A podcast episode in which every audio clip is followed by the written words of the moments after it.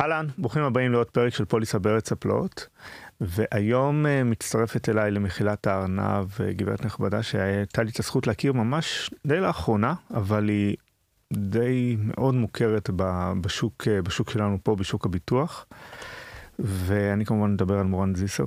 אהלן, בוקר טוב. מה העניינים? בסדר גמור.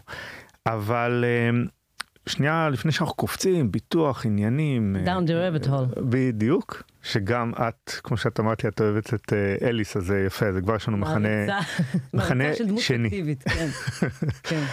איך היה בבואו לאכול איתי? חוויה מטורפת, ממש, 30 שעות, מגניב שאתה מתחיל עם זה. איזה יופי, כן.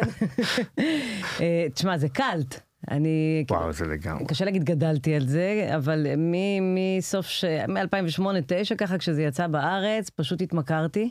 זה מ-2008? כן, עונה ראשונה. די, באמת? קם דיין וויד מי בבריטניה, העתקנו את הקונספט, עוד כשלא היה פה PC, ואפשר היה להגיד דברים שאם אתה שומע היום אתה מזדעזע. שיש בזה משהו נחמד דווקא. יש, יש. כשאתה חושב על זה, כאילו טרלול ה-PC קצת יצא משליטה. עבר יח"צ טוב מדי. אז אם נחזור אחורה, אתה רואה את הפרקים הראשונים, אתה המום. אה, ואז התמכרתי, ובאיזשהו שלב, עונה שש, כן? Mm-hmm. לימים אמרתי, יאללה, בואו נלך על זה.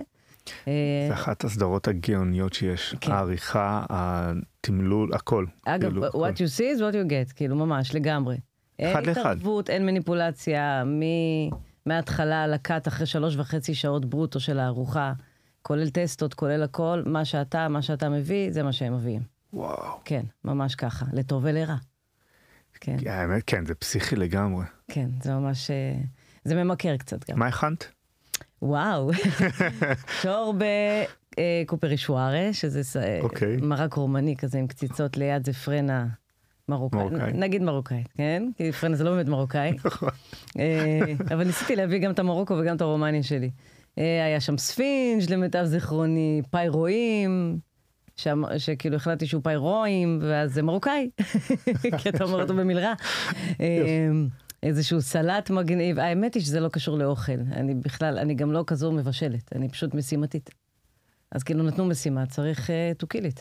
מגניב. כן. מגניב. אז איך הגעת לביטוח? רגע, מי, מי את? מה שנקרא, כאילו... מורן אלפסי, נולדתי אלפסי, התחתנתי, נהייתי זיסר בגיל 24.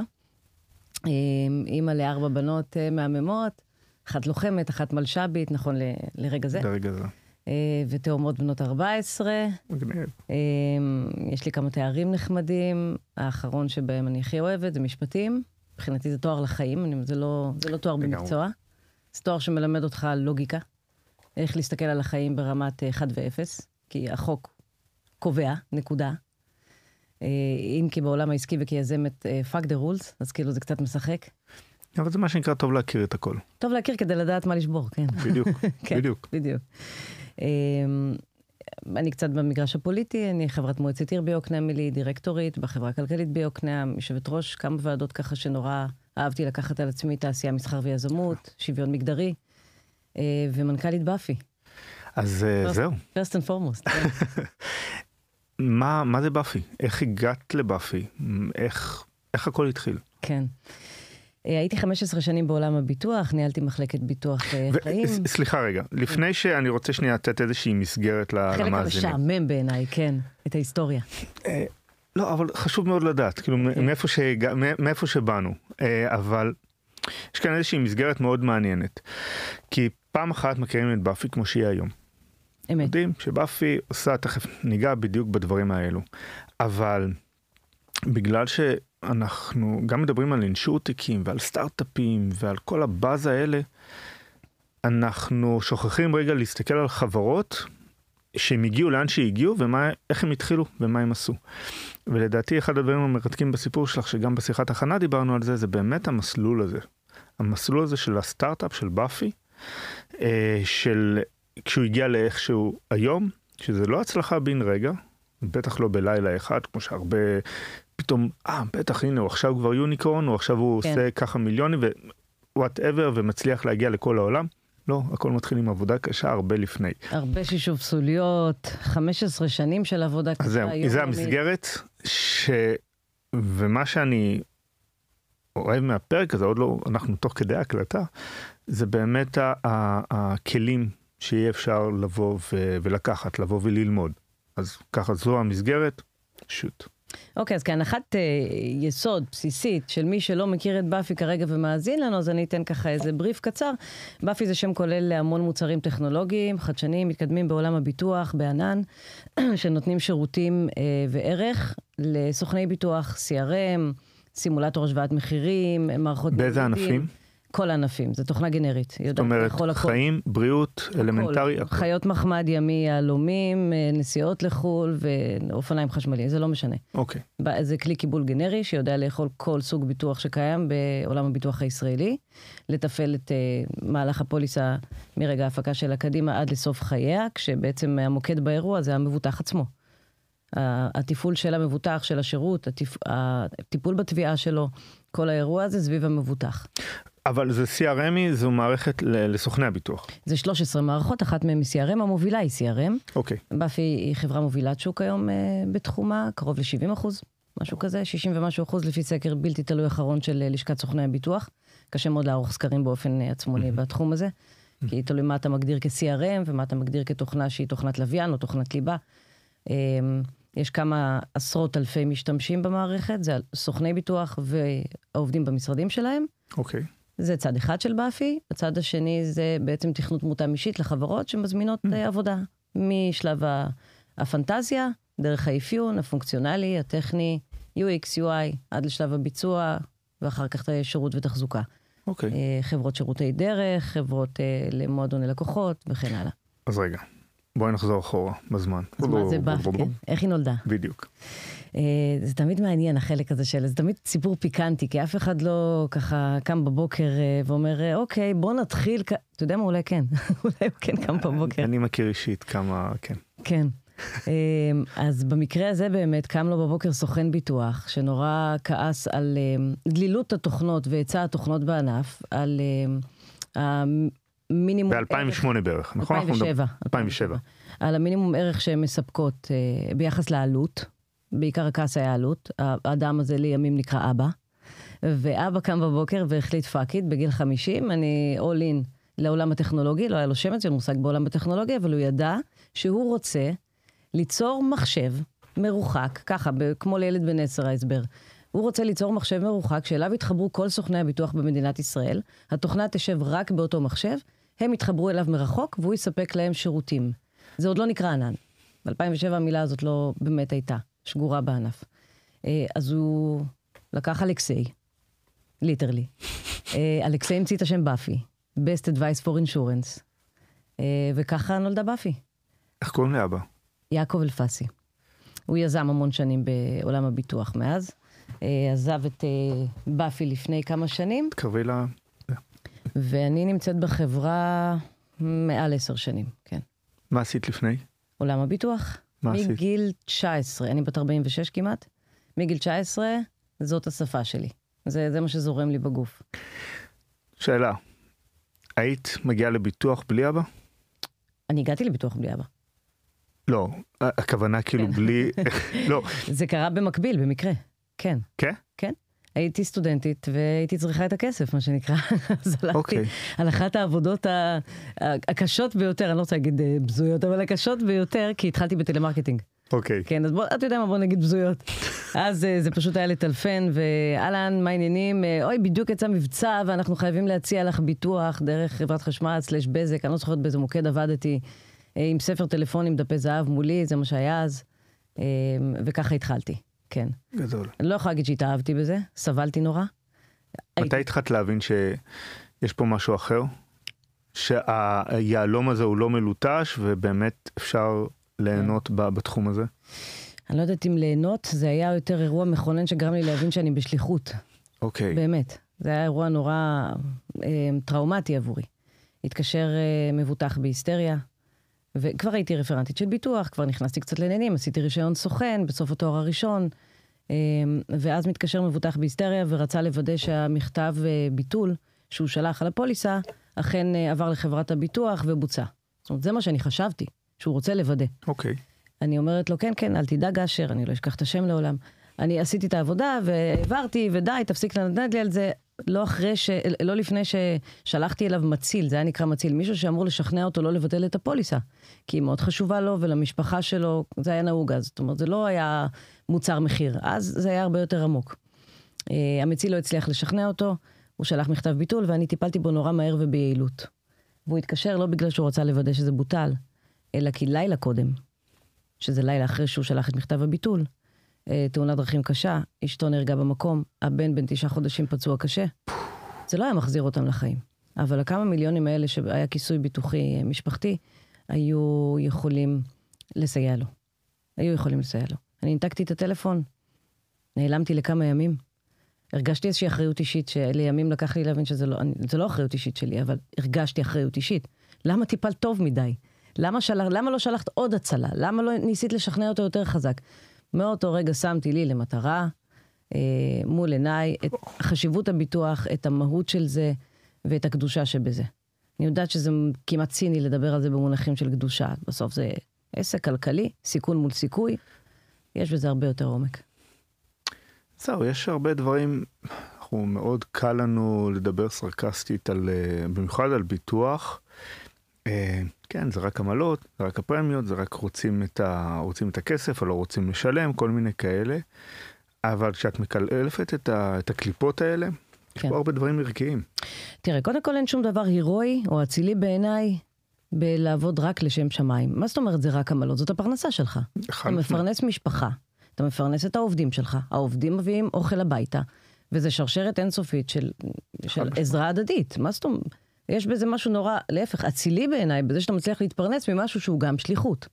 זאת אומרת, זה לא, זה מתוך שלא לשמה, בא לשמה. אז זה קודם כל. אני לא... בודדים הענפים ביקום שאתה אומר שהם לחלוטין טהורים, ואתה יודע, אתה עושה רק לשם העשייה ותורם מבלי לקבל בחזרה. גם, גם תרומה בהתנדבות היא נותנת לך בחזרה. אני אגיד לך למה אני מכוון בערך, זה ההבנה, בערך שאתה מבין שיש משהו שהוא מעבר, נקרא לזה רגע לשכר, למשכורת, זה כי מבחוץ רואים את ביטוח, אה, זה פוליסות, כן, אני משלם את הפרמיה, אבל uh, בטוח, uh, כשיהיה לי נזק, אני לא אקבל שום דבר, כל, ה, כל האנטי על זה על ביטוח למעשה. אבל שוכחים רגע שבאמת, למה ביטוח קיים, ומה הוא יכול באמת לתת. נכון. זה, זה כאילו איזושהי משוואה שלא לא רואים את הצד השני שלה, בעיקר הלקוחות. כן. בעיקר הלקוחות, וגם אני חושב שלא מעט העניין של אנשי הביטוח, של איך הם משווקים, כאילו, את יודעת, אה, איך, איך זה ביטוח, וזה לא רק בישראל, בכלל בכל העולם ההתייחסות הזאת לביטוח. אני מעריצה אנשי ביטוח, באמת. העבודה שלהם כל כך קשה. הם צריכים לשכנע בן אדם לשבת מולם שעה ולדבר לא רק על נושא משמים ומדכא, אלא גם על נושא שנוגע בעצבים הכי רגישים והחשופים שלהם, על הבריאות שלהם, על המחלות שיכול להיות ויהיו, על הסכנות, על כל הסיכונים והדברים הכי רעים שיכול להיות שיקרו להם בחיים. בואו נדבר על זה עכשיו. אה, נורא, זה מורכב. ובסוף גם בואו נשים לזה תג מחיר. בדיוק. כי זה לא רק רגשי, בסוף, אדוני היקר, אם תמות, יש לך ערך כלכלי. קשה לנגוע בזה, מישהו צריך לעשות את זה, וכל הכבוד להם. אני תמיד השוויתי, גם מבחינת הלימוד, מבחינת הכל, יש רופאים, יש עורכי דין ויש ביטוח. עכשיו, חלילה לא תהיה לך בעיה, במרכאות, או אתה תחפש כל דרך אפשרית לשלם לרופא הכי טוב, אה, ואתה תשלם לעורך דין הכי טוב, ולסוכן הביטוח תשלם הכי מעט. כן. עכשיו, ההבדל המאוד ברור שאחד זה לפני המקרה, והשני זה אחרי המקרה. ואם אתה הופך את היוצרות, אתה יכול לצמצם את השניים הראשונים. כן, תאר לך שהיית משלם אה, בריטנר לרופא שלך, ואומר לו, אנחנו עובדים עכשיו על מניעה. רגע, מעניין. או, הבאתי פה משהו, כן? או לעורך דין. אתה תכסה אותי במטריה של משפטית על כל עבירה שאני אעשה קדימה, ואתה תעריך את הסיכון הכלכלי שבה. כולם היו עושים את זה. בדיוק. כן. בדיוק. אז, אה, אז ביטוח קל וחומר, כן. פשוט משווק, אה, יחס פחות טוב מעורכי דין כנראה, אם זה אפשרי בכלל. כן. במחילה, במחילה, דברים שאני אומרת פה, ועוד התחלנו. בעייתי. כן. תראי, אה, אשתי גם עורכת דין. אני משפטנית, אז זהו, אז מותר לי. כן? אז אה, את עוד לא בלי ה... זה הומור עצמי. אשתי גם עורכת דין, וכשאמרו לה, רגע, מה אביתר עושה וזה, אז הוא בביטוח. ואז אומרים, אה, כשאחר כך קיבלתי את הרישיון אה, סוכן, אז אה, כן, הוא סוכן ביטוח. רגע, הוא גם עורך דין וגם סוכן ביטוח? אנחנו לא יודעים מה יותר גרוע. אז כאילו, זה ה... זו הבדיחה שרצה. מוסכניק. בוא, זה הולך ומידרדר זה הולך ומידרדר. אז כן. עשר שנים, לפני עשר שנים, את נכנסת אה, לבאפי. אני בוחרת להיכנס לבאפי. הגעתי לאיזושהי רביעייה, זאת האמת. הגעתי לאיזושהי רביעייה, לאיזשהו מיצוי מה, מהצד הזה שנותן השירות והתפעול, ויורד לקרביים של החומר, okay. אוקיי. ורציתי להיכנס קצת לצד הטכנולוגי. אמ, והתמזל מזלי שבאמת יש חברה משפחתית קטנה בתחילתה אז באותה נקודה, אמ, עם כמה מאות משתמשים, mm-hmm. שמתעסקת בצד הטכנולוגי ומספקת שירותים לסוכני הביטוח כדי שהם יוכלו לשרת את הלקוחות שלהם נאמנה. אז בואי נעשה עכשיו שנייה איזשהו cut. כשאת נכנסת uh, לבאפי, מה היה?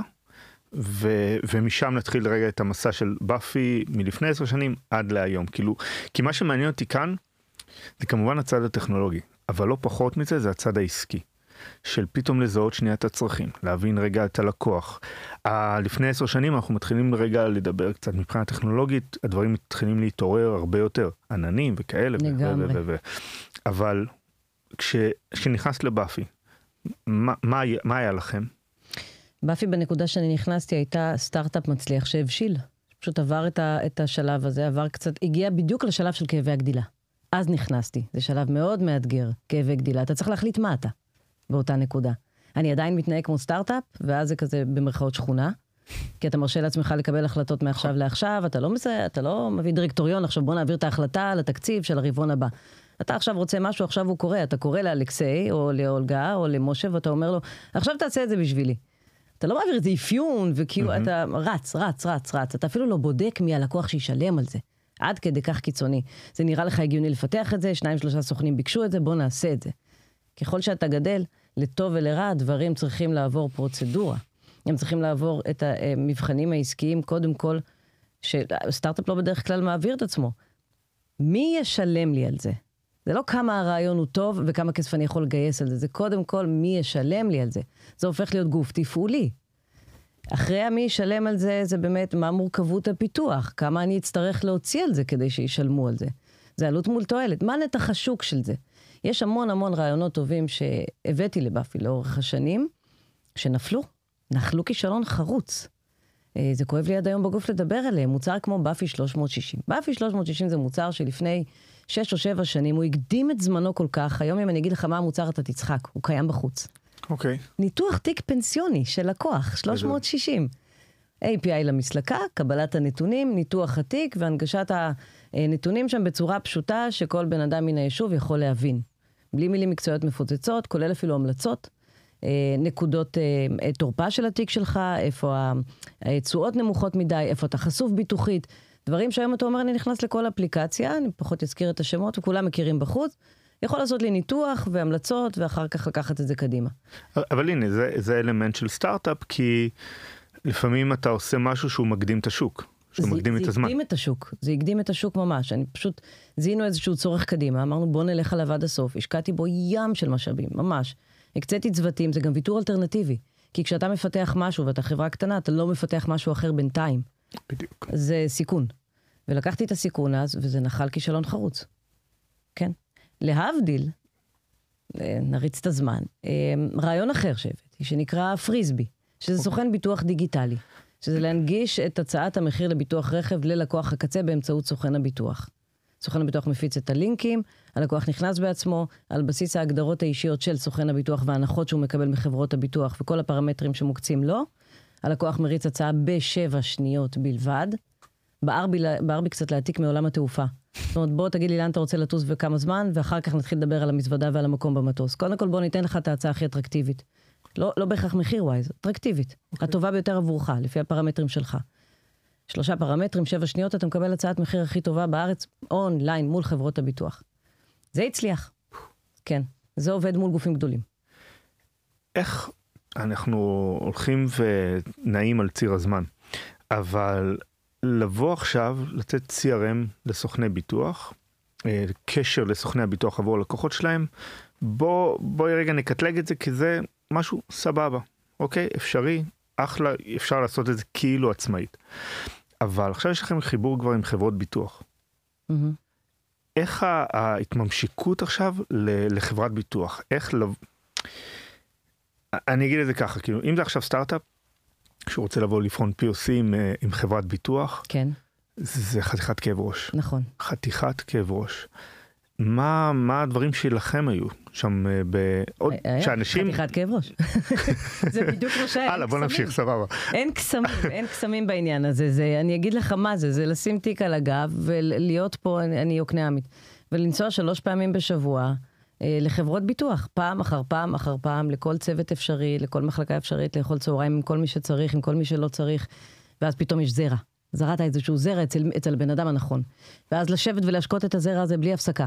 ואז יש חברת ביטוח אחת שזורמת איתך ועולה על זה שוואלה, הרעיון שלך אחלה, ובוא נעשה איתך הפקות אונליין בסימולטור שלך.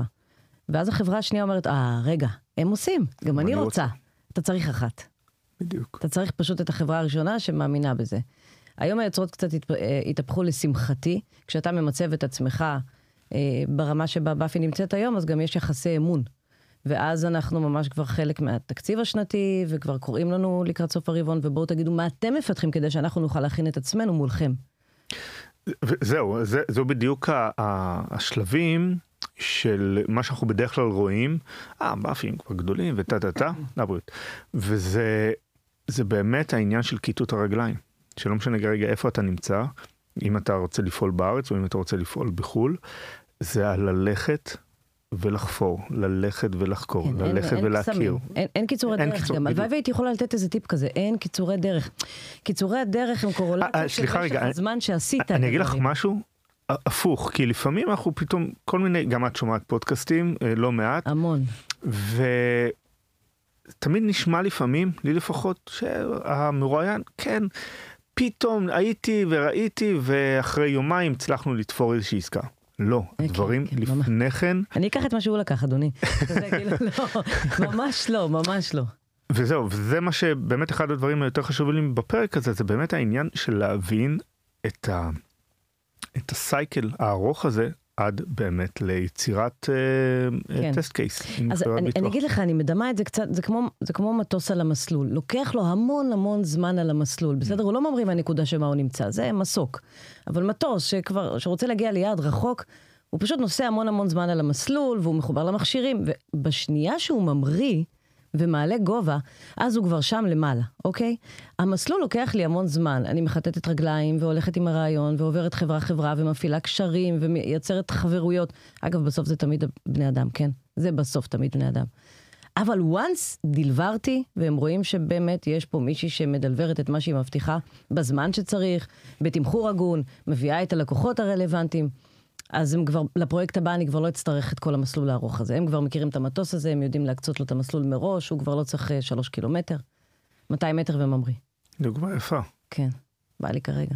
יפה. כן, יש פה השראה בחדר הזה. ואת עכשיו, אז את מתחילה לפתח את המוצרים, כל מיני מוצרים, יש לך, מה, מה זאת אומרת 13 אה, מוצרים של באפי? באפי אה, זאת מערכת ליבה. Okay. אוקיי. מאוד מאוד מסיבית ורצינית, מערכת ה-CRM, המערכת שמחזיקה את כל התנהלות משרד סוכן הביטוח, מקצה לקצה. המסמכים, התביעות, ההתקשרויות עם הלקוח, הוואטסאפים, כל מה שאתה יכול לדמיין בתקשורת עם הלקוחות ועם חברות הביטוח ופנים משרדית תפעולית, צריך להיות בתוך מערכת אחת.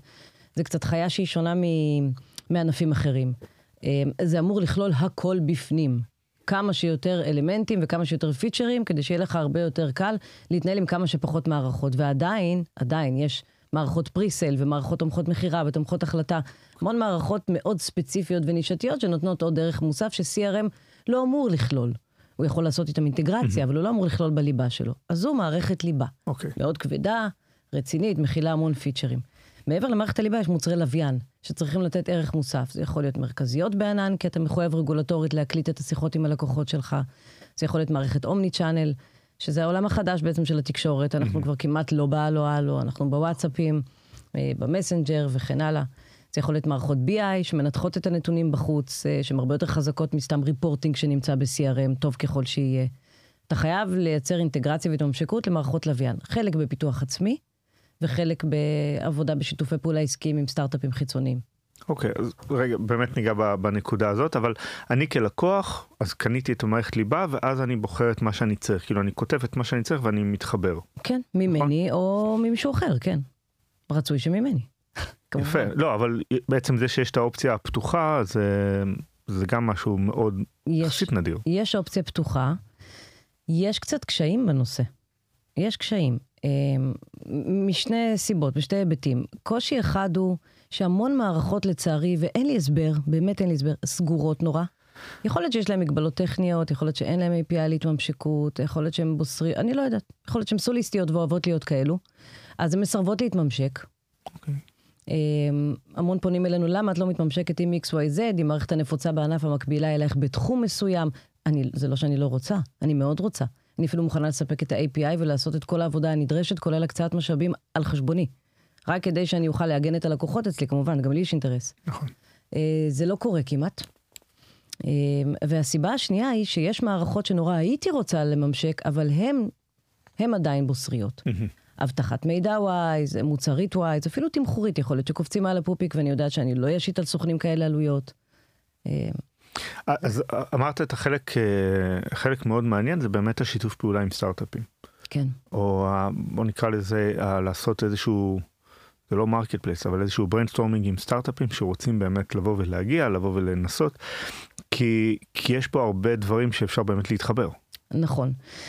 אנחנו סוג של צינור שיכול בדיוק. לספק ערך לסוכני הביטוח שסומכים עלינו ומאמינים בנו וגם יודעים שאנחנו איזשהו... אה, איזשהו filtering עבורם למוצרים הטובים ביותר שאנחנו יכולים להביא להם. אז כן, מגיעים אלינו סטארט-אפים, אה, אני היום לשמחתי פחות צריכה לקרוא להם, זאת אומרת ממש דופקים לנו בדלת, ואומרים אוקיי, אתם מובילי שוק בענף ומאמינים בכם, ואתם יכולים לתת לנו אינטגרציה כדי שניתן ערך לענף, זה לא משנה מה, זה יכול להיות בדיקת עמלות סוכן הביטוח, זה יכול להיות ניתוח תיק הלקוח כדי למקסם באמת את המקצועיות מול הלקוחות קצה. מיליון uh, היבטים. זה יכול להיות מערכות אומני צ'אנל, בואו ניתן לכם לתקשר עם הלקוח טוב יותר. שלשום פנה אליי uh, סטארט-אפ שיודע לייצר BI באמת על בסיס התפוקה של סוכן הביטוח, לתת לו תובנות עסקיות איפה הוא צריך למכור ומה. באים אלינו המון. הרוב, אני אומרת את זה בזהירות הראויה, הרוב לצערי לא, לא עוברים אפילו את תנאי הסף, באמת. תסבירי. הם באים עם המון פשן, אה, שמענו עליכם ככה וככה, אנחנו רוצים להיפגש, קודם כל, אין, לא קיים אצלי בלקסיקון המילה לא. זה יכול להיות רעיון לזה שהתוכנה תכין קפה, אני אגיד בוא. כי גיליתי שהדברים הכי מעניינים דווקא במקומות הכי לא צפויים. אז זה יכול להיות בן 78, שפתאום אה, חלם על איזה חלום בלילה, זה קרה לי שבוע שעבר, באמת. והחליט שהוא עכשיו מקים חברת ביטוח, ככה. מקים, אני אומרת לו, אתה יודע, רישיון, תאגיד. אלוהים נגלה אליי בלילה, זה היה השיח, אני נשבעת לך. אלוהים, אלוהי הביטוח. אלוהי הביטוח, אלוהי הסיכונים, שזה אותו דבר כנראה. נגלה אליי בלילה. אה, והחליט, והחליט שיהיה לי קל להקים חברת ביטוח. די, נו. אני נשבעת לך. די, באמת. זה חומר ביוקנעם. אתה תראה שכשזה יקרה, הוא כל כך שכנע אותי, שאמרתי okay. לו, אוקיי. אתה יודע מה? מה אתה צריך? בוא, מה אתה צריך? ביטוחי גן עדן. אז okay. אוקיי. עד, אה, עד, מרמה פנטזיונרית כזו, עד לרמה באמת שיש כבר MVP, ומגיעים אליי עם איזה minimal viable product, ואפילו עם אה, קצת קליינטורה, שזה זה, זה מבחינתי האופטימלי. תראה לי שכבר הצלחת להביא לקוחות משלמים. זה וואו. 99% מהם באים עם רעיון. נכון. בלי MVP אפילו, אם זה מגיע עם מצגת, אני אומרת תודה. אין מודל עסקי, אין תוכנית קדימה, יש רעיון, יש שותף יוצא חברת ביטוח בכיר שרוצה להיות איתם ביחד בעניין והוא מבין ביטוח. יש מישהו שיודע לשים את ההון כי הוא עשה אותו בפיצריות, אני לא צוחק, ככה זה בדרך כלל מתחיל. אני לא מזלזלת בזה, אני אומרת את זה כהווייתו. אבל לבוא עם זה, ואז לחשוב ששלושה חודשים אחרי, באפי לוקחת אותך ל-30 אלף משתמשי קצה, זה כאילו בוא, בחייאת. אה, אמ, הייתי נורא רוצה לראות משהו אחר. הייתי רוצה לראות, ואני רואה גם אחרים. אני רואה. אה, כאלו שמגיעים ואומרים, אה, יש לנו מוצר, בחנו אותו כבר על קבוצת מיקוד, הוא עבר את כל המבחנים, אבטחת המידע היא כזו וכזו, המודל העסקי הוא כזה וכזה, ומילת המפתח מבחינתי, הלקוח שלנו הוא כזה וכזה, כי אתה תדהם לגלות כמה אה, סטארט-אפים לא יודעים בכלל מי הלקוח שלהם. מי הלקוח? המבוטח? הסוכן ביטוח? בית הסוכן שקונה עבורו? חברת הביטוח שמשלמת? מי הלקוח? באפי אולי? באפי קונה את זה ואז משווקת את זה באיזשהו מחיר רצפה שמוסכם בינינו. קודם כל תחליט מי הלקוח שלך שאמור לשלם לך כסף, אחר כך נדבר על המודל העסקי, האם אתה בסאס, האם אתה חד פעמי, האם, מה המודל העסקי שלך? אני, אני נדהמת, לי, הם לא, לא יודעים לענות לי. עזבי, על זה נחשוב אחרי זה. קודם כל בואי תראי איזה רעיון, בואי תראי איך אנחנו מנתחים את התיק ויודעים להוציא ממנו תובנות, ואנחנו נגבה פה pay per click. אני אומרת, אוקיי, מי ישלם על ה pay per click? הלקוח? מה, ישים אצלך פרטי אשראי? יש לך תקן PCI? מה זה PCI? תחקרו. קודם תחקרו. אני לא נולדתי עם התבונה הזאת, אני, אני, אין לי מושג אפילו, אני לא יודעת כמה אני לא יודעת. אבל במקום שאני לא יודעת, אני פשוט יושבת לחקור ברבאק, לפני שאני מעיזה, לדמיין אפילו שאני יכולה לעשות pitch למישהו. זה, זה, תדמיינו את זה כמו ש... את יודעת, אפילו גם כשאלה שהולכים ל-VCs, שגם את מה שאמרת, הרבה VCs באים ואומרים, כאילו אנחנו מגיעים, יש סטארט-אפים שמגיעים אלינו, הם לא יודעים מי הלקוח שלהם, הם לא יודעים שנייה רגע איך המודל העסקי הולך להיבנות, מי אה, האינטראקציה, איך האינטראקציה באמת הולכת להיות, אפילו המרק, כאילו כל ה... אבל הדבר הבסיסי הזה של מי הלקוח, זה נשמע כל כך בנאלי למי שמבחוץ, וכשזה בפנים, גם לסטארט-אפ עצמו לפעמים מאוד קשה לשאול את השאלה הזאת. סליחה, מאוד קשה לענות על השאלה הזאת. כן. אבל שם זה צריך להתחיל, לא? כי בסוף לשם מה התכנסנו? לגמרי. כן. כי אתה רוצה לדעת מי ישלם לך. שורה תחתונה, מאיפה יבוא הכסף? אמ, בעיניי זה הדבר הראוי. אני חושבת שזה הרבה יותר ראוי והגון אפילו להתחיל משם מאשר מאיפה אני מגייס את הכסף להשקעה. באמת, כי בסוף אתה צריך להחזיר כסף למשקיעים, נכון? חד משמעית. אתה צריך שהפרויקט יצליח. מה מדדי ההצלחה? אם מדד ההצלחה הוא רק traffic, כי אתה רוצה לאסוף דאטה זה משהו אחד, אבל רוב מדדי ההצלחה של רוב הגופים בעולם זה כסף. זה לייצר הכנסה. ואת רואה אבל משהו שהתבגר ב... ב... נקרא לזה ביזמים ש... שמגיעים? זאת אומרת, אם עד לפני חמש שנים היו יודעים X, עכשיו הם הבינו את ה-X, סליחה, לא ידעו X, ועכשיו הם אה, יודעים את ה-X, וזה דברים מתקדמים. לא, זה החמיר. וואלה. כן, זה החמיר. פעם הייתה יותר um, צניעות לחלק הזה, הבוסרי הזה בתהליך. היו באים עם צניעות, היו באים ממקום יותר שרוצה להכיל, ללמוד, להבין, ללכת לעשות שיעורי בית, אה, באמת לבנות איזשהו MVP, לבדוק, אה, לבנות תוכנית עסקית ואז לחזור. היום יש איזה סוג של יהירות שבה ברגע שמישהו אחד אמר לך לא, זה לא מעניין אותי אפילו להשקיע ולשכנע אותו בכן, אני פשוט ממשיך לאחד הבא. אולי הסירי יגיד כן, כי הרעיון יישמע לו מספיק סקסי. וזה נראה לי נורא מוזר, באמת. אה, כי אם מישהו אמר לך לא, תנסה להבין למה. אמרו לי כל כך הרבה לא, מהמקום שלי כבאפי, שבאה לחברת ביטוח עם איזשהו רעיון שאני רוצה שהיא תשקיע בו. כל כך הרבה לא קיבלתי, וכל פעם חזרתי ועשיתי שיעורי בית כדי להבין למה. האם הם uh, חושבים שזה ידרוך להם על הרגל ויעשה להם נזק? האם uh, ערוץ הפצה הסוכני פחות מעניין אותם? זאת אומרת, למה הם לא זורמים איתי כחברת B2C שמספקת שירותים לסוכן ביטוח ולא רוצה להצטרף אליי בעניין לצורך העניין? היו מקרים כאלה. כשעשיתי שיעורי בית כמו שצריך וחזרתי אליהם פעם ועוד פעם ודייקתי את המודל, זה ברוב המקרים עבד. זאת אומרת, אין קסמים. אז אה, הלוואי וסטארט-אפים שהיו יושבים מולי, ואני שואלת אותם את השאלות הקשות, לך, תעשה שיעורי בית, רגע, תגיד לי מי, עזוב מי הלקוח, נגיד שאתה יודע מי הלקוח, אפילו אתה, יש לך איזשהו מוצר דמו, אתה מביא לי, עובד פנטסטי, הוא בודק עמלות, איזה יופי, חוקר את התיק. קצת פחות מעניין את לקוחות הקצה, אבל מאוד מעניין את סוכני הביטוח, איך לבדוק שהעמלה שהם אמורים לקבל היא באמת העמלה שמגיעה להם על העבודה הקשה שלהם. אמ, אז אני אומרת לו, אוקיי, אז רק דבר אחד אחרון קטן, אם אתה יכול בבקשה למצוא חמישה סוכנים שיסכימו לשלם על זה, גם אם זה רק, גם אם המודל הוא 5,000 שקלים, 50. תמצא חמישה סוכנים שמוכנים לשלם על זה 50 שקלים כדי להיות פיילוט, ואז תחזור אליי. אתה יודע כמה לא חוזרים? זה, על זה, על זה אני, אין לי פשוט איך להגדיר את זה אפילו. אבל זה החלק של העבודה הקשה. לך תמצא מישהו שמוכן לשלם על זה. אמ, וגם אחרי זה, שואלים אותי המון פעמים, למה את לא הולכת לפתח משהו X לטובת הענף, שאנחנו רואים שיש המון מתחרים בתחום. Okay. אוקיי. אה, מערכות תומכות מכירה לצורך העניין. אוקיי, אני מערכת CRM, מערכות תומכות מכירה זה מערכות שיודעות בשלב הפריסייל לתת ייעוץ לסוכן הביטוח, איסוף המידע אה, מכל מקורות המידע עבור הלקוח שלו, ניתוח התיק, עד ממש שלב סגירת הפוליסה. אוקיי. זה מערכות תומכות מכירה, יש המון כאלה בשוק, טובות מאוד, ראויות מאוד. עם חלק מהם יש לי אינטגרציות אגב. למה את לא מפתחת את זה לבד? אז קודם כל, התשובה בגוף השאלה, כי יש המון מערכות כאלה. אנחנו מדברים בסוף על ענף שהוא לא ענף גדול, הוא ענף קטן בתוך מדינה קטנה. וכדי לפתח את זה, זה עניין של עלות תועלת. זה לא, זה פחות אזור הנוחות שלי, אבל בעיקר אני חוזרת לשאלה שאני שואלת את הסטארט-אפים. האם, האם זה בר קיימא? כמה לקוחות לאורך זמן יהיו מוכנים לשלם על הערך הזה בתוך מערכת CRM, כשזה לא ה-know-how שלנו. אמ, והמון פעמים אני בוחרת להתעסק בדברים שהם ה-know-how שלנו, ואיפה שלא, לעשות אינטגרציה. אני באיזשהו שלב פשוט הבנתי שאני לא רוצה להיות סופר. אני לא רוצה להיות סופרמרקט. אני יודעת לאפות לחמים. אבל אין לי בעיה להציב מקרר בתוך המאפייה, שמוכר עכשיו שתייה ספציפית שאני לא יודעת, אני לא יודעת לעשות אותה. אבל אני יודעת עכשיו להביא את הספק מספר אחת בישראל שישים אצלי את המקרר הזה.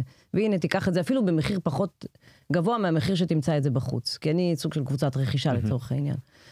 אז אה, זה עניין של גם לוותר על אגו. זאת אומרת, לא הכל אתה מפתח לבד, ולא הכל אתה רוצה אצלך, ואתה מגן על המוצר שלך בחירוף נפש, ואם אין בתוכו משהו, אז בוא אני אסביר לך למה אין.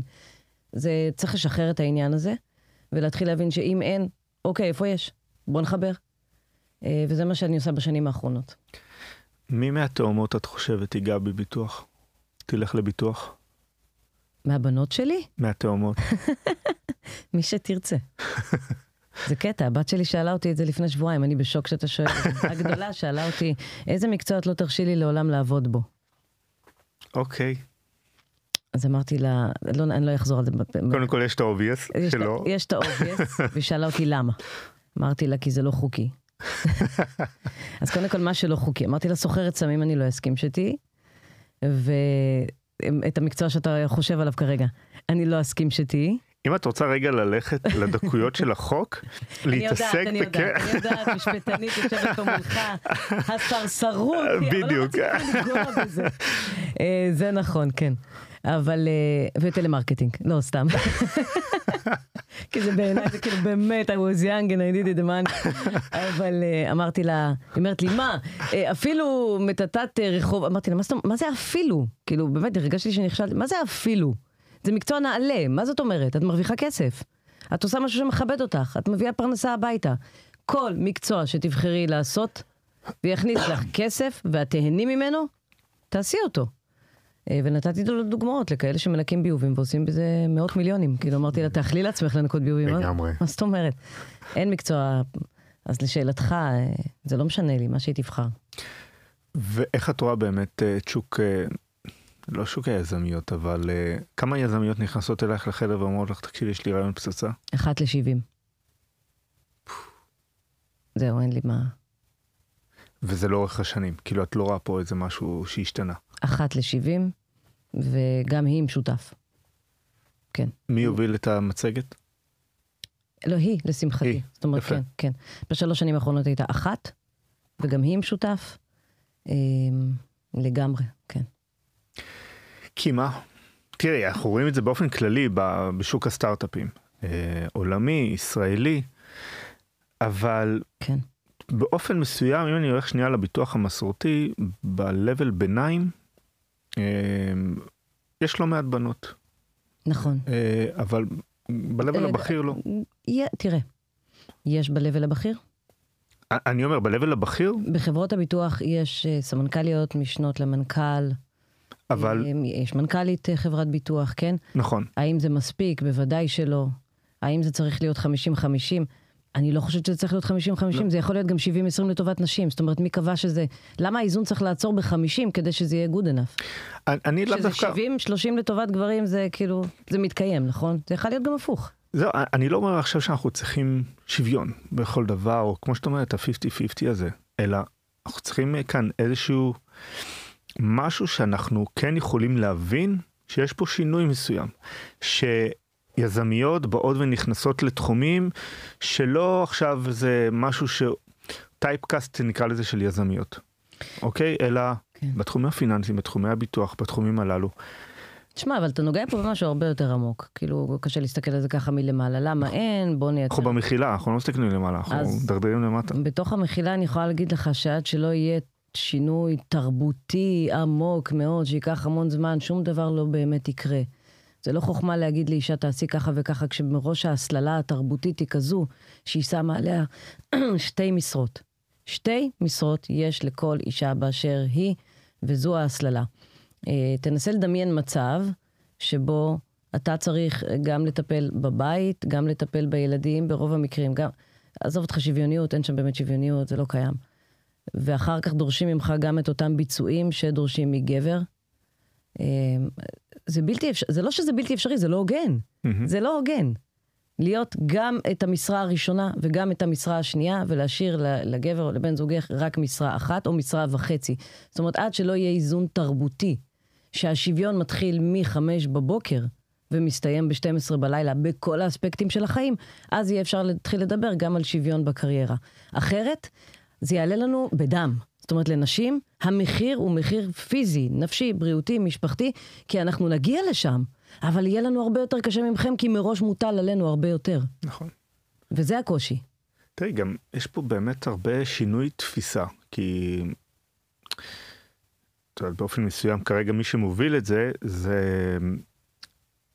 אני לא נקרא לזה תפיסה ישנה, חלילה גם לא מכלילים עכשיו ולא עושים כאן איזשהו דיון לא אקדמי ולא פרקטי, אלא מה שנקרא שיחה של שנינו כזה, אבל אה, משהו בתפיסה צריך להשתנות. משהו בתפיסה, לא אוקיי בואו נפעיל תוכניות אה, קידום אה, באופן מאוד אה, טכני, אני קורא לזה, אלא כמו שאתה אומר, זה תרבותית, חינוכית. כן. אה, זה דרך החינוך מגיל אפס. זאת הדרך היחידה. זאת הדרך היחידה שבה דברים השתנו אי פעם. דרך החינוך. אתה מראש מחנך אחרת. שים לב לטרמינולוגיה של הילדים היום בגיל הזה. היא שונה מהטרמינולוגיה שלנו. יש מילים שאני אומרת היום שהבנות שלי אומרות לי, שזה לא ראוי לצורך העניין, או... וזה לא ממקום של PC, זה פשוט שהעולם השתנה. חד משמעית, תראי, הילדים שלי אוהבים לראות בדיסני, יש כל מיני סדרות, ויש את uh, בית האנשוף, סדרה טובה, ממש סדרה טובה, okay. אוקיי. סדרה מצוירת, ממש טובה. והדמות הראשית התאהבה באחת הילדות שם. וכמו שאת מבינה את רוב הסדרה אני רואה יחד איתם. ואני כזה מסתכל את יודעת, לראות שנייה תגובה, כי מה שנקרא לדור אצלנו זה שונה, וש... כלום. לא, זה כאילו כבר לא מעניין. בואו, זה לא מעניין, בואו נתקדם. זה לא דרמה, אח... זה לא, לא זה דרמה, זה כאילו... זה לא דרמה. כלום. יפה אמרת, זה לא דרמה. ו... זה מצחיק, בדיוק אה, היה לי פרק, אה. כמה, הקלטתי פרק אחד של הדרמה של החדשנות. אוקיי? אוקיי. אה, תאזיני, את נראה לי תאהבי את זה, זה באמת לפרק שנייה את כל ההוא-הא שיש בחדר, לפרק את הדרמה. וזה, הנה, עוד יישום של מה שנקרא בחיי היום-יום של, אוקיי, אז הדמות התנשקה עם דמות אה, נשית אחרת. הם לא, לא התייחסו so. לזה. בדיוק, לא התייחסו, הלאה, קדימה, כאילו, לא, לא מעניין אותם, מעניין אותם הנרטיב של הסיפור, זה, שיהיה מעניין, שיהיה אקשן והכל, אבל... אז כן, אז דור האלפא הזה היה נורא מיוחד בעיניי. שונה לחלוטין מכל הדורות שקדמו לו. ה-X, ה-Y, מילניאל, כל אלה. אה, יש בו משהו קצת אחר, אני רואה את זה, אני מסתכלת על הבנות שלי ואני נפעמת. אה, אני חושבת שהם יביאו את הבשורה. כן, אני מאמינה בזה.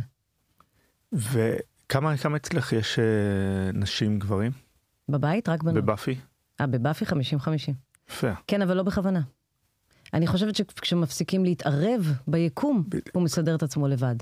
ורצה הגורל, אולי עכשיו 52 אחוז נשים, אני חושבת משהו כזה, אבל לא כי הקפדתי על זה.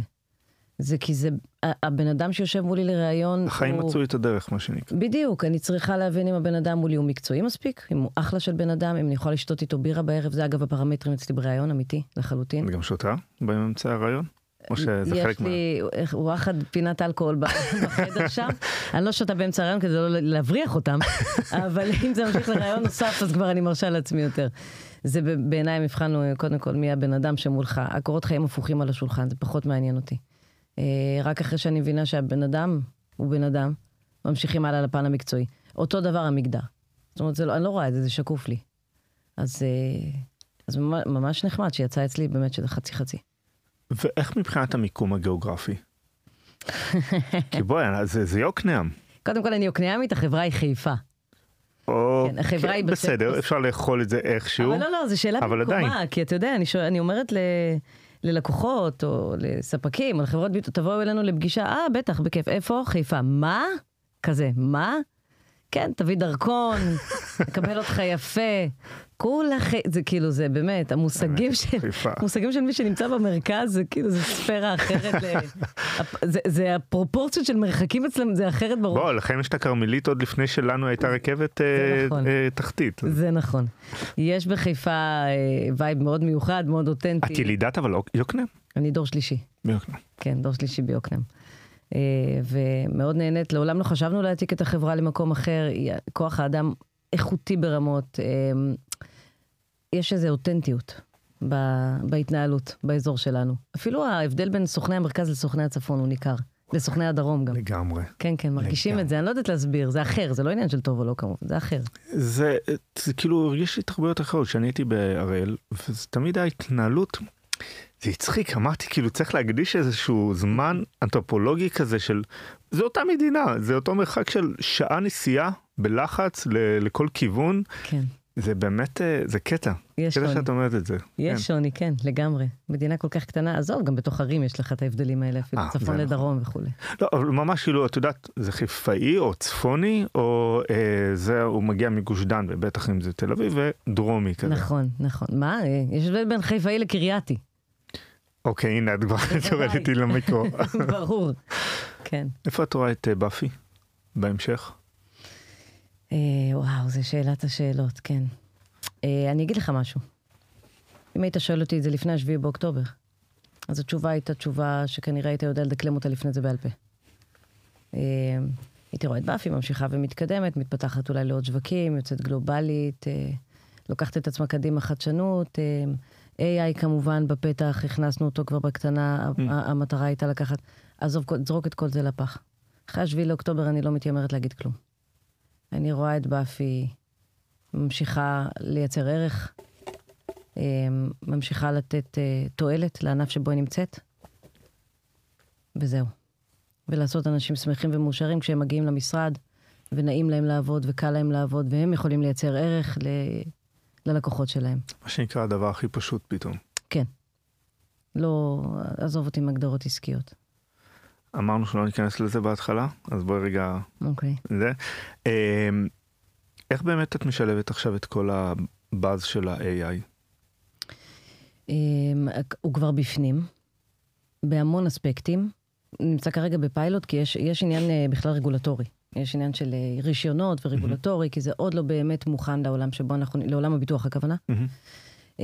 אבל זה כל כך הרבה ערך, אני רואה את זה ואני נדהמת, אני מסתכלת על זה עובד בתוך המערכת, חורש את הדאטה, הרי בסוף מה זה צ'אט GPT? צ'אט GPT זה, זה עולם מיניאטורי וקטן, פיצי, שנקרא כאילו, כל, כדור, כל המידע בכדור הארץ. נכון לנקודת זמן, עד לנקודת זמן מסוימת, שאתה מנתח אותו ואז מייצר על בסיסו אה, ניתוח קדימה. אז תדמיין את באפי, או את הדאטה של באפי, בדיוק כאותו עולם מיניאטורי. אה, עבור סוכני הביטוח של כל הדאטה, שבהם אני יכולה בעצם לנתח עבורם אותו ולייצר עבורם תובנות. מהרמה הכי עמוקה, של מה שכרגע הסברתי, עד לרמה הכי בסיסית של איך לחקור את תיק הלקוח שלך, ואז לספק לו תשובה על בסיס AI של תובנות. תובנות ביטוחיות, תובנות אה, כלכליות. כן. עכשיו, ראיתי את זה קורה, זאת אומרת, הוא עבר פשוט על תיק לקוח, עם 12 פוליסות מכל הסוגים, מכל המינים, על בני המשפחה שלו, על ההיסטוריה הרפואית, כשהיא מתועדת בדאטה שאפשר אה, לקרות ממנו מידע בכף. ואתה רואה ממש איך הוא מייצר מזה תובנות. אתה נדהם. עכשיו, אני מקווה שזה ילך צעד קדימה ובאמת יוכל למשוך מידע בזמן אמת למשל, מחברות הביטוח, ולא רק אחת לחודש כמו שהיום זה עובד. היום התפוקה זורמת למערכות אחת לחודש בסך הכל. קצת כמו העולם הישן, זה עוד לא יתקדם, אני מקווה שזה יהיה אחרת ב-2024 מולם. ואז באמת ה-AI יוכל לתת ערך. היום ה-AI מרגיש לי בתחום הזה יותר כמו Buzzword, מאשר באמת משהו פרקטי. אבל, אבל הנה, מתחילים לראות שנייה את הזרעים של השימושיות הקטנה שלו. נכון. במחאות. אבל אז אני יכולה, אתה יודע, זה מסוכן, אני יכולה ליפול לאותו לופ שנפלתי לפני כמה שנים. Mm-hmm. האם אני מחנכת את השוק, או מספקת לו את מה שהוא מבקש? Mm-hmm. האם זה בוסרי מדי עדיין? אני יכולה ללכת, לפתח את זה, לקרוא את התחת. יש לך גם את האמצע. את האמצע של זה, זה כבר כאילו להיות מובילת שוק של אני מחנכת, אבל זה, זה משהו שכולם כן. ירצו. זה, זה נראה לי המקום שכולנו נרצה להיות בו. תשמע, האמצע הוא גיהנום. בכל דבר בכלל, האמצע הוא גיהנום. אני, אני יותר אחד ואפס. גם בפיתוח, גם, גם במודלים העסקיים. האמצע אף פעם לא, לא מחזיק לאורך זמן. באמת. אז אתה תמיד נופל בסוף על איזה 50 לקוחות שכן הספיקו, אבל זה לא good enough להם כי אתה באמצע, ו... מה זה אמצע? או שתיתן את ה-A-game שלך, ואז גם ישלמו בהתאם, ואז גם תוכל לספק ערך לשוק, או שאל תעשה את זה מלכתחילה. אבל זה צריך להיות בזמן הנכון, זה צריך להיות שכשהתלמיד מוכן, המורה מגיע. זה מה שלמדתי על בשרי. מעניין. מעניין, כי, כי באמת, תראה, הטכנולוגיות הגדולות, אז זה באמת רגע להיות שנייה סוג של מחנך שוק, אה, אבל אה, סוג של אה, להיות את, ה, את אותו מוביל שוק, בסדר? בוא, אני אראה לך, הנה, אני אראה לך איך להשתמש, ואז כדי שאתה תצבור את הפער מאחרים, אוקיי? ולא בוא נחכה רגע עד שהתוכנה הזאת או עד שהממשק הזה ירוץ אצל אחרים, אני אבוא, אעשה את זה טוב יותר, שזה גם עובד. זה גם עובד, זה עוד באפי אגב. זאת אומרת, זה בדיוק באפי, mm-hmm. שהייתה ראשונה בענן, והפיצ'רים שלנו, ההפקות היו ראשונים, הכל קרה ראשון אצלנו. אני אומרת שפשוט היום, אני כבר לא ירוץ לקחת את הסיכון הזה ב-100% מהמקרים. אני אעשה פשוט חישוב סיכונים מאוד מאוד מדוד וזהיר. זה, אני, אני אתן לזה יותר דגש. כמו חברה, לא כמו סטארט-אפ. וואו, למה אתה מעליב? כן, כן. אבל כן, נכון. ומה, ומה מורן עושה? כי זה לא רק הפעילויות, גם הפוליטיות שיש לך, אה, זה, זה עוד כמה דברים. את אמרת לי עוד משהו מעניין של פירט אין דה סי? לא. אה, אה למדתי קצת, משהו. כן. אה, אחת לכמה חודשים אני צריכה ללמוד. אין לי דרך, אני צריכה ללמוד. אחרת אני, משהו כאילו נתקע לי במוח. אז לקחתי איזה קורס נחמד ברייכמן שנקרא Pirates in the Navy, okay. אוקיי. שזה מיועד בדיוק לאותם גופים שעברו את שלב, הבש... הם כבר בשלים, הם כבר ככה, אתה יודע, מבוססים בתחום שלהם, וזה משחק לרעתם, כי הם רוצים טיפה להיות בסקסיות של ההתחלה, במהירות שבה קרו הדברים, בחדשנות שבה הם היו, ברעיונות שמוצאים את עצמם, אה, אתה יודע, מהראש למכונה ביום. Mm-hmm. אז הלכתי ועשיתי באמת את הקורס הזה, וגיליתי שגם בתוך navy, אתה יכול להשיג פיראטים, מה שנקרא. בתוך החברה הגדולה, אתה יכול לייצר סטארט-אפים, מיני סטארט-אפים קטנים סביב רעיון. לייצר תקציב סביבם, לתת להם אה, קבוצת לקוחות כפיילוט, ולתת להם להמריא עם זה. עכשיו, אם אתה מייצר שישה, שמונה כאלה במקביל, והסטטיסטיקה אומרת ששניים יתפסו ואחד יצליח, כאילו שתי, אחד יחזיר את עצמו ואחד יצליח ושישה ייכשלו, זה לא סיכון גדול שאתה לוקח. פיזרת את הסיכונים, זה, זה בת... לא הלכת all in על רעיון אחד שהעסקת עליו את כל הצוותים, ו... וזה עובד ממש יפה. הוצאתי כמה דברים כאלה בשנה האחרונה, בזכות זה ש... וואלה. כן, תשמע, בסוף לא כל התורה אצלך. מרתק. צריך ללמוד. צריך ללמוד להיות תמיד עם ראש פתוח. כן, בדיוק. וכדי להיות עם ראש פתוח, מה את ממליצה לנו ככה לקראת הסוף? מה אתה רוצה, סרט, ספר? מה שאת רוצה. אמ, גם וגם. בוא נלך על. כאילו זה ככה, איזה ספר, איזה סרט, איזה... באמת, אתה רוצה ככה? מה, מה שבא לך, רוצי. יאללה. אמ, סדרה. באפי ציידת הערפדים, סתם הייתי חייב להגיד. זה מתבקש, כן. אה, יורשים. אוקיי. יורשים זה חובה לכל מי שנמצא בעולם העסקי, מבוסס על אה, מרדוק והאימפריית אה, התקשורת שלו ומאבקי הירושה שם. פרק ראשון אתה לומד מה זה הלוואת בעלים, פרק שני due diligence, פרק שלישי איך לדפוק את אח שלך, וזה ממשיך ומסלים. אמ, אחלה של סדרה למי שנמצא בתחום העסקי, באמת. בכלל, אני אוהבת ללמוד, גם מסדרות. אתה לומד המון. יש המון, בדיוק. אז לאותו עניין Peaky Blinders, לא יודעת מה אפשר ללמוד, כאילו לא, לא הייתי, כשיכבה המיקרופון אני אגיד לכם מה אפשר ללמוד מזה. אמ, אז Peaky Blinders כמובן, Ozark. האמת היא שלמדתי מהם הרבה. Ozark? כן, אתה לומד... מה זה? לא הכרתי. Ozark זה סדרה שאתה לומד מהדמות הראשית איך להיות ב coolness גם במצבים הקשים ביותר. כן. אמ, איפה זה אה, משודר? נטפליקס וכן? זה הכל נטפליקס ו-HBO איכשהו, כן. כולם נטפליקס. וכן. ספר? ספר, וואו. סרט. בילוי עם הילדות. סרט אינטרסטלר, ללא ספק. אינטרסטלר? כן. אינטרסטלר אה, נתן לי את הגושפנקה לזה שאני אתאיסטית בלי שידעתי עד לאותה נקודה.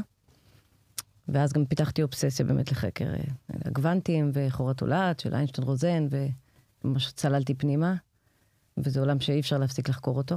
אז כן, אינטרסטלר, מומלץ בחום. זה לא יהפוך כל אחד לאתאיסט, כן, רק אותי, רק אה, אותי משום מה זה דחף כאילו לתהום. אמ, וספר, וואו, יש... אה, אני קוראת שניים בשבוע, באמת. אני, כאילו, אני מגיל 14, מאז שהתחלתי לגנוב ספרים מהספרייה, כי לא הסכימו לי לקחת יותר משניים, באמת. זה... סליחה, מריאנה, הספרנית, הייתי מפלחת כמויות של ספרים. פתאום את רואה חוב בבאפי כזה, רגע, מה החוב הזה? לא, יש התיישנות, יש התיישנות, אחרת לא הייתי מספרת את זה. אז כן, הייתי מפלחת. מתי את מספיקה? זמן... הנה, זה, זה, זה אוקיי, קוראת שני ספרים בשבוע עם אה, לו"ז מ-5 בבוקר עד 12, כן, אבל איפה היא, איפה היא מספיקה את זה? אז איפה את מספיקה את זה? עזוב אותך, זה בולשיט. זמן זה את מאזינה? זמן זה תעדוף, אני מאזינה לפודקאסטים. אני רואה סדרות בטירוף. אבל לא מאזינה לספרים. כאילו, ניסיתי, כאילו לא... ניסיתי, יש לי כמה אפליקציות, אה, הורדתי את כל מה שקיים בתחום, ואני לא מצליחה, כי אני צריך, אני, מבחינתי ספר זה מסע בזמן. זה ממש time traveling. אתה כאילו ביקום מקביל, אתה בזמנים אחרים, אתה בכלל נראה אחרת, אתה דמות אחרת, אתה מדבר אחרת, אתה איתם, אתה חי איתם. אני לא יודעת, אולי זה אצלי ככה קיצוני, אבל ככה אני מרגישה. העולם חדל מלהתקיים כשאני פותחת ספר. ובאודיו זה מרגיש לי פחות ככה. אז אני צריכה את האלמנט הזה שבו אני בקצב שלי... אז סוף. יום כזה את uh, פותחת את הספר? זה מתי שאני יכולה בשתיים בלילה, כי פתאום אני בנדודי שינה, אני יכולה ברכבת, אני יכולה בסוף יום, מתי אין חוקים. חוץ ממדיטציה שיש לה שעות קבועות אצלי, אין, לכל השאר אין חוקים. בבוקר? כן, על הבוקר. איך שאת קמה? לפני הקפה, כן. פותחת עיניים, מדיטציה 20 דקות. 20? כן. ואחר כך אה, מה? טרנסצנדנטלית זה נקרא, אז כאילו זה 20. Mm. ואחר כך זה נותן boost של אנרגיה להמשך היום, זה ממש כמו איזה כדור אנרגיה אה, שמפקס אותי. איזה ספר? הספר אה, קיץ קטלני. אוקיי. שם חוטא לו, זה סופר צרפתי. אה, זה נשמע איזה שהוא רומן נעורים כזה. זה רומן נעורים. אה, אוקיי. זה רומן, literally. לא, לא, הוא לא, הוא על גילאי. אני אגיד לך מה מיוחד בספר הזה, הוא לא רומן נעורים, פשוט קראתי אותו לפני הגיל שהיה רצוי. קראתי אותו בגיל 16, קראתי לבת השנייה שלי על שם הדמות הראשית. וואו. קראתי לעצמי אה, בגיל ההתבגרות, אה, כן, שיניתי את השם פתאום לאליאן, פיתחתי אובססיה, עזוב, היו הרבה תסביכים אז, לא משנה. וכן, היה משעמם, הייתי צריכה לעשות משהו אז בתקופה, שנות ה-90. שיניתי את השם כי החלטתי, אה, ואז הבנתי באיזשהו שלב שזה לא נורמלי. חזרתי למורן, אבל אמרתי יום אחד למישהו יקראו אליאן, וקוראים לבת השנייה שלי, כן, המלש"בית. אליאן. הספר פשוט, במקום שהוא יהיה מסופר מעיני הסופר, מה שבדרך כלל קורה, או מעיני הדמות, הוא מסופר דרך עיניים של חמש דמויות לאורך הספר, mm. כל פעם מזווית ראייה אחרת של דמות שפעם אחת היא משנית ולא נחשבת, ופתאום בפרק הבא היא זו שמספרת את הסיפור. נורא נחמד. יפה. אז... אה, מה אנחנו מאחלים, מאחלים uh, לעצמנו לקראת הסוף? וואו, גם זה השתנה. ממש. אני מאחלת לי, ש... אני כבר לא האישיו. אני רקמה אנושית. אחת. שלמה, שנקראת עם ישראל ומדינת ישראל. כיהודייה, כישראלית, כאישה, כאימא, אני מאחלת uh, שיהיה לי את הכוח לתת לעם ישראל את כל מה שאני יכולה לתת. Um, אני מאחלת שכולם יהיו בריאים בנפשם ובגופם, שכולם יחזרו אלינו בריאים בנפשם ובגופם, ושעם ישראל ינצח וימשיך להתקיים לנצח, כי זה מה שאנחנו עושים הכי טוב, גם אין לנו ברירה. זה כל מה שאני מאחלת היום. אמן, לכל זה. תודה רבה. תודה רבה לך. מאוד. גם אני. אה, בוא לאכול איתי שתיים אה, בביטוח, צריך לעשות את זה, משהו. לבשל, לבשל בעודנו מעללים בפוליס. וואו, זה יכול להיות משהו, בדיוק. פחות, כן. ביי ביי. ביי, להתראות.